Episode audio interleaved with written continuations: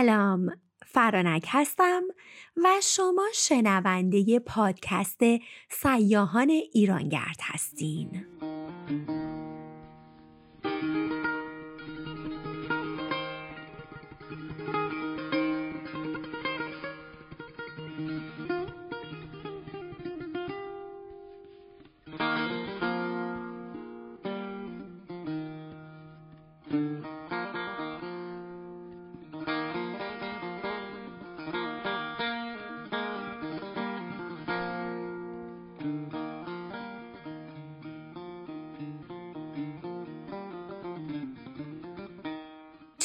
پادکست سفرنامه های توریست های ایرانی و غیر ایرانی در گذشته رو با هم می‌خونیم.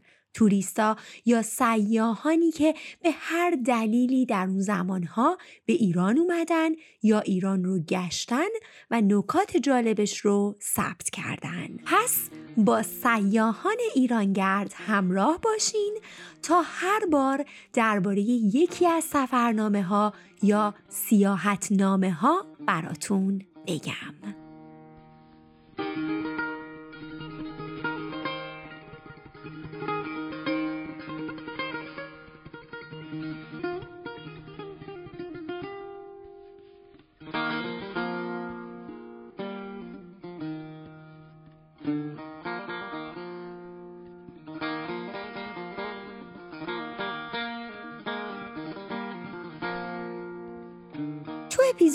اول میریم سراغ سفرنامه برادران شرلی آنتونی شرلی و رابرت شرلی.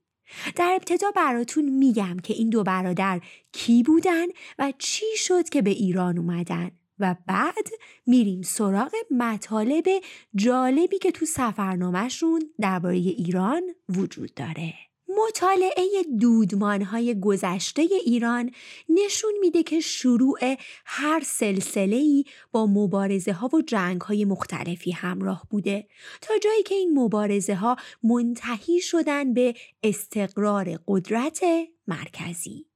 بعد از استقرار قدرت معمولا یک دوره آرامش وجود داره و متعاقبا اون دوره اوج قدرت اون دودمانه.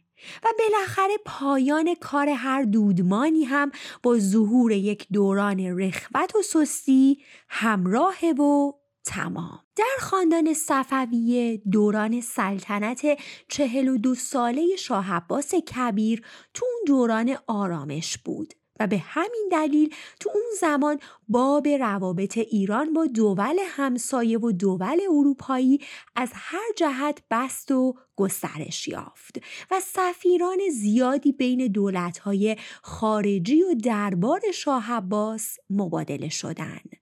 برادران شرلی از جمله اون سفیران بودند که به ایران و دربار شاه عباس اومدن. برادران انگلیسی آنتونی برادر بزرگتر و شرلی برادر کوچیکتر تو وینستون انگلیس متولد شدن و تحصیلاتشون رو تو دانشگاه آکسفورد به پایان رسوندن.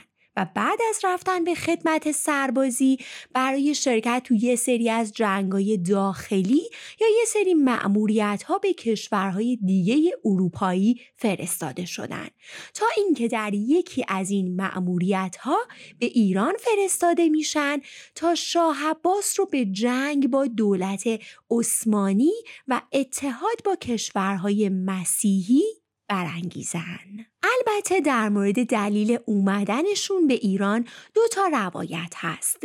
یکیش همین که گفتم و یعنی برای انجام مأموریتی سیاسی و مذهبی به ایران میان دومیش این که خودشون هم تو سفرنامهشون اینطور ذکر کردن اینکه تو ونیز با تاجری ایرانی آشنا میشن و اون تاجر براشون از ایران کلی تعریف می‌کنه و بلافاصله بعد از اون سیاه بزرگی به نام آنجلو رو ملاقات می‌کنن که تازه از دربار شاهنشاه ایران به ونیز رفته بوده.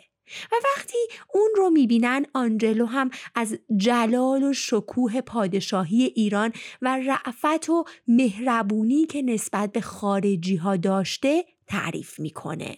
پس اونها ترغیب میشن که به ایران بیان و بیان و ببینن اون سر دنیا چه خبره. خب به نظر من که روایت اول معقول تره چون مگه داریم انگلیسی که بی سیاست و بی دلیل کاری رو انجام بده؟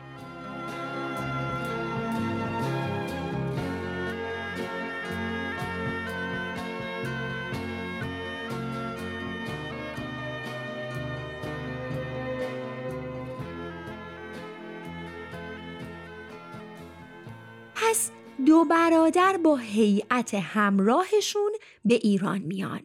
با گذر از بندر ونیز بندر اسکندرون عثمانی ها حلب صحرای شام و بغداد به ایران می‌رسن.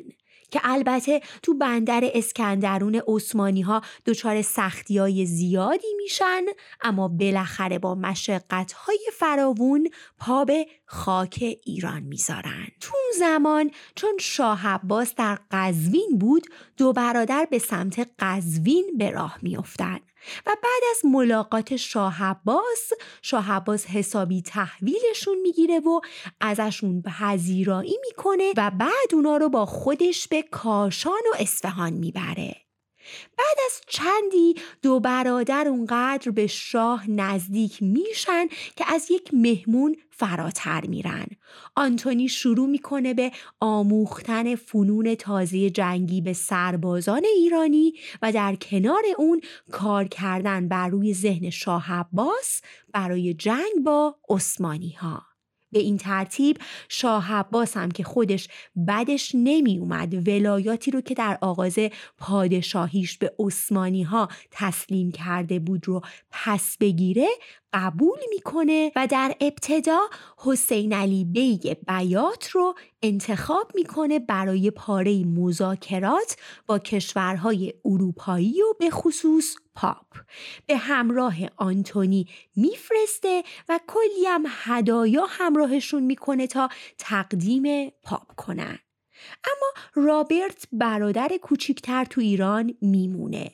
انگار که شاه عباس اون رو به عنوان گروگان و البته در کمال احترام نگه میداره. اما آنتونی بعد از رفتن به چند شهر اروپایی و قبل از رسیدن به روم تمام هدایایی رو که شاه عباس برای پاپ فرستاده بود رو میفروشه و با ثروتی هنگفت به ونیز میره و بعدم به اسپانیا پناهنده میشه. از اون اما رابرت به عنوان یکی از فرماندهان سپاه ایران تو جنگ با عثمانی ها تو نبردها شرکت می‌کنه و حتی سه بار هم مجروح میشه. و به خاطر رشادتهاش شاه عباس شخصا بهش تاج مخصوص قزلباش رو میده و دختر یکی از بازرگانان معروف ایرانی به اسم اسماعیل خان رو هم به عقد رابرت در میاره. همه چی برای رابرت تو ایران گل و بلبل بود تا اینکه حسین علی بیگ بیات به ایران برمیگرده و از خیانت آنتونی میگه. و وقتی شاه عباس دو بار به سفارت اروپا نامه می‌زنه. اما خبری از آنتونی دریافت نمی‌کنه رابرت رو مورد خشم و بیمهری قرار میده.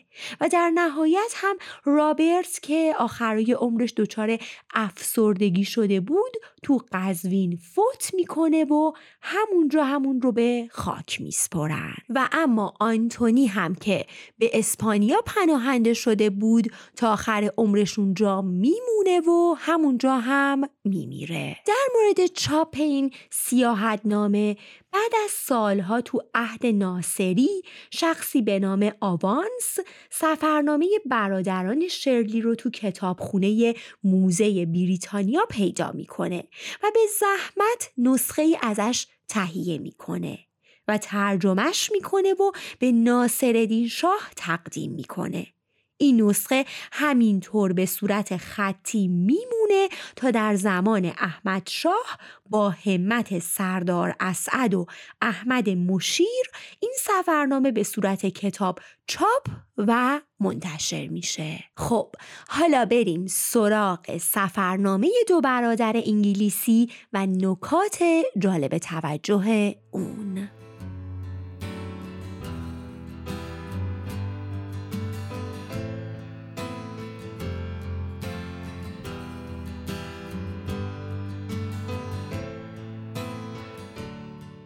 زمانی که انتونی و رابرت به قزوین می‌رسن بعد از اینکه ازشون پذیرایی میشه اونها رو به امارت شاهی می‌برن. وقتی به امارت رسیدیم وضع با شکوهی مشاهده کردیم. در به امارت با سنگهای گرانبها زینت داده شده بود. به طوری که نظیر آن در دنیا وجود نداشت. هفت پله بالا رفتیم تا به در مجلل امارت رسیدیم. ناظر به ما گفت رسم بر این است که هر کس از آن داخل شود باید پله اول را ببوسد. و این رسم مخصوصا برای اهل خارجه است. اما شما مختارید به میل خود رفتار کنید. اما آنتوان یا انتونی میگه محض احترام پادشاه من همین رسم رو رایت می‌کنم پس با رابرت تعظیم زیادی کردن و بقیه همراهان هم پله رو بوسیدن و این کار باعث خوشوقتی درباریان شد. بعد داخل شدیم. هر اتاق به طوری مجلل مزین بود. از دیوارها پارچه های زردوزی آویخته و زمین با قالی های ناب فرش شده بود. انواعی از غذاها بود اما در هر غذایی برنج بود. دسته مطربان شاه نیز در هر مجلسی حضور داشتند. حتی در منزل ما همیشه برای ما حاضر بودند. در آن مهمانی ده نفر زن بسیار خوشگل هم بودند که لباسهای قیمتی پوشیده بودند و به رسم مملکت خود میرقصیدند و میخواندند. دو برادر از اینکه چگونه شاه عباس به سلطنت رسیده بود اینگونه نوشتند. باید دانست در ایران قانون یا رسمی در کار است که وقتی شاه می میرد پسر ارشد او چشمهای برادران خود را در می آورد که مبادا آنها فکر اسیان کنند و هوس سلطنت به سرشان بزند. پادشاه حالیه که موسوم به عباس بود پسر دوم بود. وقتی خبر فوت پدر خود را شنید به کردستان فرار کرد و چندی در آنجا زندگی کرد. برادر بزرگترش چون بر تخت نشست کاغذهای ملاطفت آمیز به او نوشت که اگر برگردی و اطاعت کنی جان تو در امان خواهد بود. اما او به حرف برادر اطمینان نداشت. روزی وزیر دربار که پیش شاه خیلی مقرب بود کاغذی مخفی به عباس نوشت و گفت اگر فلان مملکت که بزرگترین ولایت ایران است را به من بدهی من می توانم اسباب قتل شاه را فراهم کنم. این کاغذ را با خون خود نوشت که یعنی عهد و پیمان بسته. و برای عباس فرستاد. پس آن دو مخفیانه با هم عهد بستند و وزیر به دلاک شاه پول داد تا به وقت تراشیدن موها سر شاه را ببرد. وقتی دلاک این کار را کرد وزیر فورا پیش شاه جدید پناه برد اما تا رسیدن او پنج شش نفر پادشاه شدند. خیلی ها برادرهای کور و اموهای کور خود را شاه نامیدند تا شاه عباس با قوایی که جمع کرده بود آمد و قزوین را محاصره کرد. چون اهالی آن نمی‌خواستند او را قبول کنند. اما بعد از چند روز شهر را تسخیر کرد و اول همه اهالی شهر را از دم شمشیر گذراند. و بعد به سمت اصفهان که بزرگترین شهر مملکت است یورش برد. بعد از تاجگذاری وزیری که برادر را به قتل رسونده بود پیش پادشاه آمد و والیگری شهر موعود را طلب کرد. پادشاه پرسید اگر شخصی ولی نعمتی داشته باشد که وی او را از جان خود عزیزتر دارد. اما او اسباب قتلش را فراهم بیاورد جزای او چیست؟ رسم مملکت اینگونه بود که وقتی پادشاه سوالی می کرد هر کس بعد از پادشاه عالی رتبه تر بود باید جواب می‌داد. پس خود وزیر بعد از تعمل زیاد با کراهت جواب داد چنین نوکری شایسته تنبیه سخت است. آن وقت پادشاه از جای خود برخاست و شمشیر خود را کشید و گفت ای نمک به حرام شایسته و سزای تو این است و به دست خود سر او را برید. و فرمود تا جسد او را به صحرا بیاندازند تا طعمه طیور شود. دو برادر در مورد مراسمی که شاه برای خوش آمدگوی اونها ترتیب داده بود این چنین نوشتند. به قدر نیم فرسنگ از شهر دور شدیم. ده هزار نفر سرباز دوازده هزار سر بریده بر روی نیزه های خود زده و بعضی ها گوش های آدم ها را به ریسمان بسته و از سینه خود آویخته بودند. بلافاصله دنبال اونها کرناچیان آمدند که با کرناهای خود که خیلی بزرگتر از شیپورهای انگلیسی است و طرف پهنش مثل یک کلاه بزرگ است صداهای غریب و وحشتناکی در میآورند. بیچاره دوتا برادر ترسیده بودن خوش آمدگویی بوده یا می‌خواستن زهر چشم بگیرن از کرناچیان تبالان آمدند با تبلهای برنجی بزرگی بر روی شتران. بعد شش نفر بیرقدار یا پرچمدار و بعد دوازده نفر غلام بچه که هر کدام نیزه به دست داشتند. بعد از همه اینها پادشاه به صورت تک سوار نیزه در دست تیر و کمان بر دوش شمشیر به میان بسته و خنجری در کمر آمد. شاه شخصی بود کوتاه قد اما با قوت و رنگش گندمگون. بعد از شاه سردار کل و بعد صاحب منصبان نظامی و دوازده نفر سرباز سواره آمدند.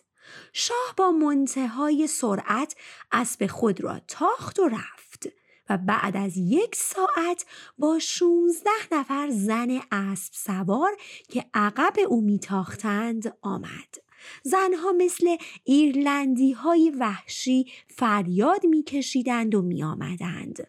ناظر گفت که رسم است که اهل خارجه را اینگونه خوش آمدگویی و پذیرایی می کنند. سپس همگی ایستادند. شاه آمد و ما را در آغوش گرفت و هر کداممان را دو سه دفعه بوسید و ما را به منزله برادر ناتنی خود خواند. جمعیت حیرت انگیزی آن روز جمع شده بودند و همین که شاه از میان آنها میگذشت همه خود را به خاک میانداختند و زمین را میبوسیدند. سپس به یکی از امارتهای مهمانی شاه رفتیم. آنجا اسباب طرب و چوگان و آوازخانی به پا بود. در اینجا صندلی ندارند و ما بر روی قالی ها نشستیم. ما نمی توانستیم مثل آنها دو زانو بشینیم. پس سفیر عثمانی که مکررن در اسلامبول به خانه تجار انگلیسی رفته بود به شاه گفت رسم انگلیسی ها بر این است که بر روی صندلی می نشینند و شاه چون این را شنید به غلام بچه ها دستور داد اسبابی را که روی آن بطری های شراب میگذاشتند را آوردند و ما بر روی آنها نشستیم و بقیه همراهانمان هم به جای دو زانو چهار زانو نشستند. خب این سور که تعریف کردیم تو قزوین بود. وقتی دو تا برادر همراه شاه و درباریان از قزوین به سمت اصفهان رفتند چندی تو کاشان در امارت شاهی اونجام اتراق کردند و اونجام باز جشن و ساز و آواز بود. اما شبی آنتوان از نشستن روی زمین خسته میشه و به بیرون امارت میاد تا هوایی عوض کنه که می‌بینه زنی زیبا جیغ کشان داره به سمتش میدوه. دیدم زنی زیبا دوید و به سمت من آمد و چنان فریاد می کرد که من مات مانده بودم. نزدیک من آمد و از بازوگ من گرفت و پرسیدم چه شده؟ فهمیدم یکی از آدمهای شاه خیال بد در حق او داشته اما همان موقع پادشاه تک و تنها بر حسب رسم معموله خود به سمت ما آمد حقیقه شاه عباس این عادت را دارد که دفعتا از مجلس بیرون آمده و تنها می رود و امر می کند که کسی از عقب او نرود. خلاصه از زن پرسید چرا فریاد کردی؟ زن گفت یکی از نوکرهای شما به من دست اندازی کرد و یکی دیگر که با او بود ایستاد و به داد من نرسید. پادشاه سراغ آنها را گرفت و زن رفت و نشانشان داد.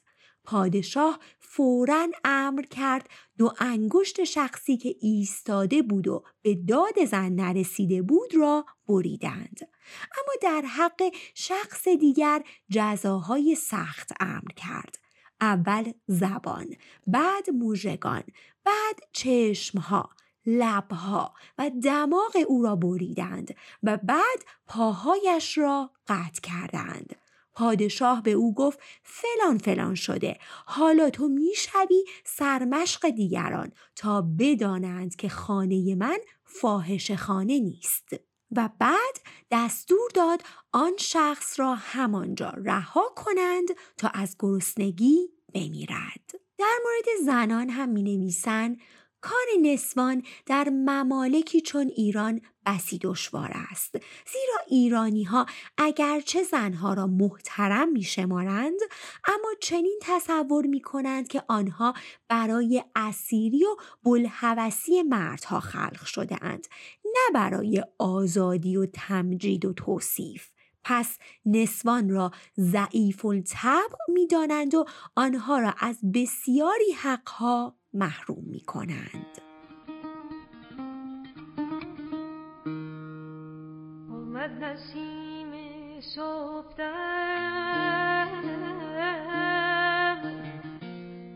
ترسم که آزارش کنم. آمد نسیم صبحدم. ترسم که آزارش کنم.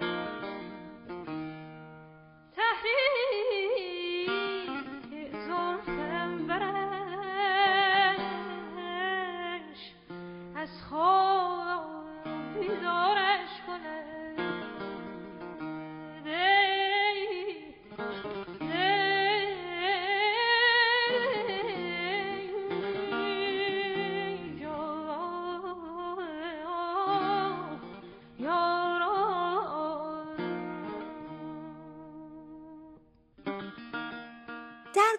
هم برادرها به خوشگذرونی به سر بردند و از کشتی گرفتن مردمان برهنه و جنگ بین شتر و قوچ و جنگ گاوهای نر و خرسبازی دیدن و شاد شدن و سپس روونه اصفهان شدند.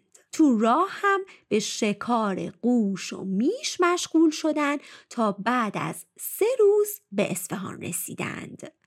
سربازان شاه که به سی هزار نفر می رسیدند به استقبال شاه آمدند و همین که شاه را دیدند از کرناها و تبلها چنان صدایی برخاست که انگار زمین و آسمان به هم خورد. در اینجا هم سرهای زیادی به نیزه زده و در جلو می بردند. دو برادر در مورد اخلاقیات و عادات ایرانی ها این گونه نوشتند. باید دانست که مملکت ایران برای اهل خارجه به مراتب بهتر از مملکت عثمانی است زیرا که شاه ایران طوری همه مملکت را امن کرده که شخص می تواند در تمام مسافرت خود بدون اسلحه باشد اهالی ایران خیلی معدب و نسبت به خارجی ها مهربانند. البسته آنها پاک و خوشترز است. مردها لباسی دراز می پوشند که تا پا می رسد و امامه های مختلف به سر می گذارند. و اگرچه مملکت آنها خیلی گرم است اما آنها عادت به پوشیدن لباس بتاندار دارند منظور همون آستر داره زنها نیز خیلی خوشدلند و چادر و روبند بر سر دارند به طوری که آفتاب هیچ وقت بر صورت آنها نمیتابد. مردها یک زن دارند اما هر قدر که میل داشته باشند می توانند سیغه نگه دارند و زن منکوهه اگر زنا کند او را فورا می سوزانند. در اینجا برخلاف مملکت عثمانی لوات مجاز نیست و اگر شخصی از ایرانی ها این عمل شنی را مرتکب شود او را تنبیه سخت کنند. برخلاف عادت عثمانی ها که به منصوبان پیامبر نهایت احترام را می‌گذارند ایرانی ها برعکس رفتار می کنند و اگر کسی بگوید من از منصوبان محمدم و اظهار سیادت کند فورا کشته می شود. ایرانی ها به خدای واحد و مرتزا علی ایمان دارند و محمد را پیامبر بزرگ می دانند. مساجد بسیار دارند با حیاتهای قشنگ که آن را در کمال نظافت نگه می دارند. وسط حیات منبری می‌گذارند و حوزی که مردم در آن وضو می‌گیرند و مردمانی مقدس در مساجد دارند که مردم قبل از سفر پیش آنها می روند تا آنها خبر دهند که در سفر چه پیش خواهد آمد. این مردمان مقدس هر سال در روز قتل مرتزا علی با کارد خود را مجروح می کنند و عذابهای سخت به خود می دهند و گاهن نیز می میرند. تقریبا در همان اوقاتی که ما در انگلیس در خوردن پرهیز نگاه می‌داریم اینها روزه می‌گیرند که 29 روز طول می‌کشد. تمام روز هیچ غذایی نمی‌خورند تا غروب شود. آن وقت تمام شب رو به خوشگذرانی می‌پردازند. در اینجا مردمان معقول هیچ وقت شراب نمی‌خورند. مگر در صورتی که پادشاه مجاز داند و گاهی در حالت شادی پادشاه اعلام می کند که تا سه روز هر کس مختار است به قدر میل شراب بخورد ولی بعد از سه روز اگر کسی را در حالت مستی ببینند سر او را می برند. ایسوی ها و آدم های شاه اما همیشه در خوردن شراب مختارند. در این مملکت گندم فراوان است و نان ارزان و انواع و اقسام طبخ آنها با برنج است. پادشاه گاهی با لباس تبدیل به بازار می رود تا ببیند شهر در چه حالت است. این چنین شنیدم که دو سال قبل از سفر ما به ایران روزی پادشاه به بازار اصفهان رفته و با شیرفروشی به صحبت نشست. شاه گفت حاکم این شهر با مردم چگونه رفتار می کند؟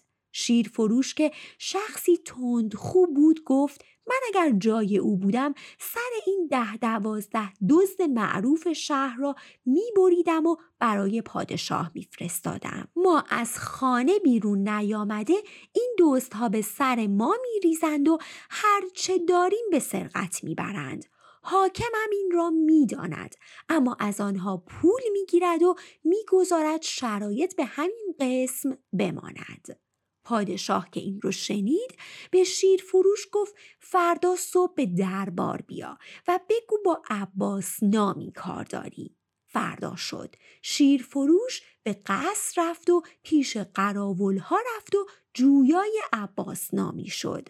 پس او را نزد شاه بردند. شیرفروش که دید شخص روز قبل خود شاه بوده به زانو افتاد و طلب عفو و معذرت کرد.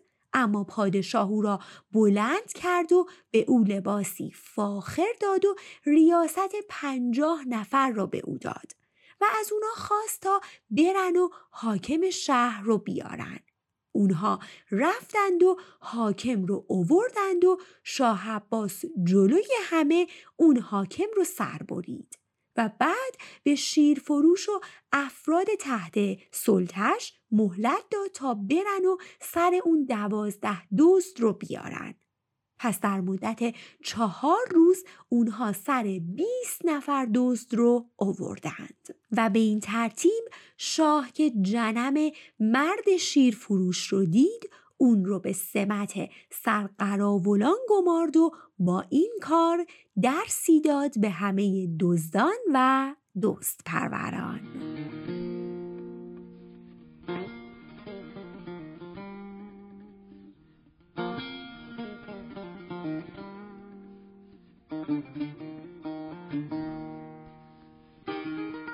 و این بود از سفرنامه یا سیاحتنامه برادران شرلی. امیدوارم که لذت برده باشید.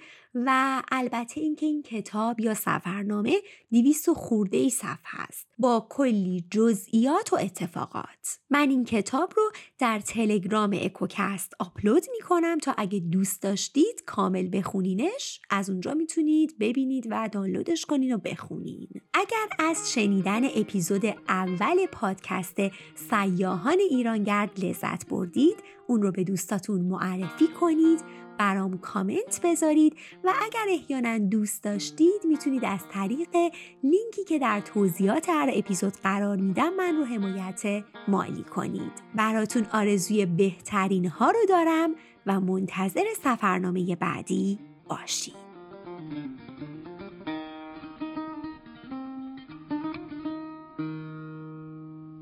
نسیم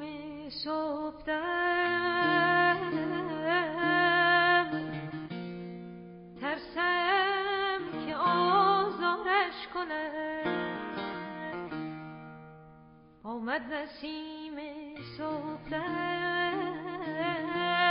ترسد که آزارش کند. تحریک